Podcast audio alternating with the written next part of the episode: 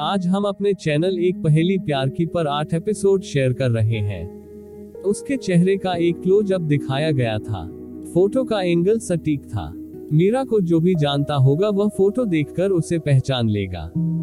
इतनी स्पष्टता के साथ भले ही उसने इनकार कर दिया और कहा कि फ़ोटो में महिला उसकी नहीं थी, कोई भी इस पर विश्वास नहीं करेगा।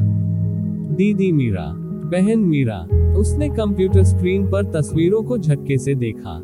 मीरा ने एक गहरी सांस ली मुड़ी और अपने सहकर्मी की ईर्ष्यालु निगाहों के नीचे अपनी मेज पर वापस बैठ गई। बस बकबक सुनकर मीरा मदद नहीं कर सकी, लेकिन थोड़ा काम गई अपने माथे को ढंकने के लिए अपना हाथ ऊपर उठाते हुए और अपने मन को शांत करने के लिए आँखें बंद कर ली। दीदी मीरा, क्या तुम अस्वस्थ हो? तुम काँप रही हो। अशोक राय की चिंतित आवाज़ फिर से सुनाई दी, लेकिन मीरा केवल अपना सिर हिला सकी। एक शब्द के बिना उसने अपने डेस्क पर कंप्यूटर चालू कर दिया और अगले कुछ मिनटों में चाहे याहू गूगल या कोई अन्य खोज इंजन नवीनतम और सबसे हॉट कीवर्ड सभी समान थे। सिटी एच पटेल ग्रुप के अध्यक्ष हार्दिक पटेल रात में अपनी मंगेतर के साथ। उन्होंने ज़्यादातर तस्वीरें उस कमरे के कोने से ली जहाँ हार्दिक पटेल उसे कसकर गले लगा रहे थे। मीडिया ने हार्दिक पटेल को नाराज़ करने का साहस किया और उनकी पिछली चेतावनियों को नजरअंदाज कर दिया। पागल, चापलूसी करना भी इतनी अतिशोक्ति नहीं थी। आज से पहले, वह हार्दिक पटेल से कभी नहीं मिली थी, जो लीजेंड, शीर्षक से बहुत लोकप्रिय थे। ये पत्रकार वास्तव में पागल हो सकते हैं। क्या इन अफवाहों के बारे में पटेल परिवार को पता था? मीरा ने तुरंत चूहा फेंका और अचानक उठ खड़ी हुई।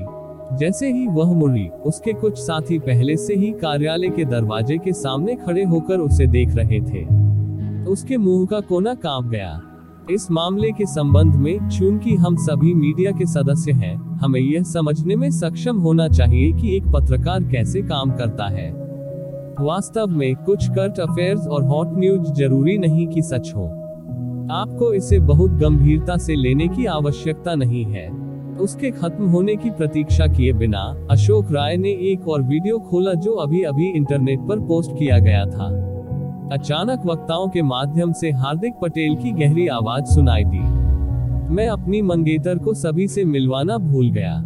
मैं, मीरा, हार्दिक पटेल की मंगेतर हूँ। उपाध्यक्ष पटेल, क्या आप चाहते हैं कि मैं उस बयान को फिर से दोहराऊं? मीरा, सबकी निगाह एक बार फिर उसी पर टिकी थी। इस बार उनकी निगाहें बहुत अलग थी, लेकिन उनमें से ज़्यादातर उस पर फिदा थी। मीरा पागल होने की कगार पर थी।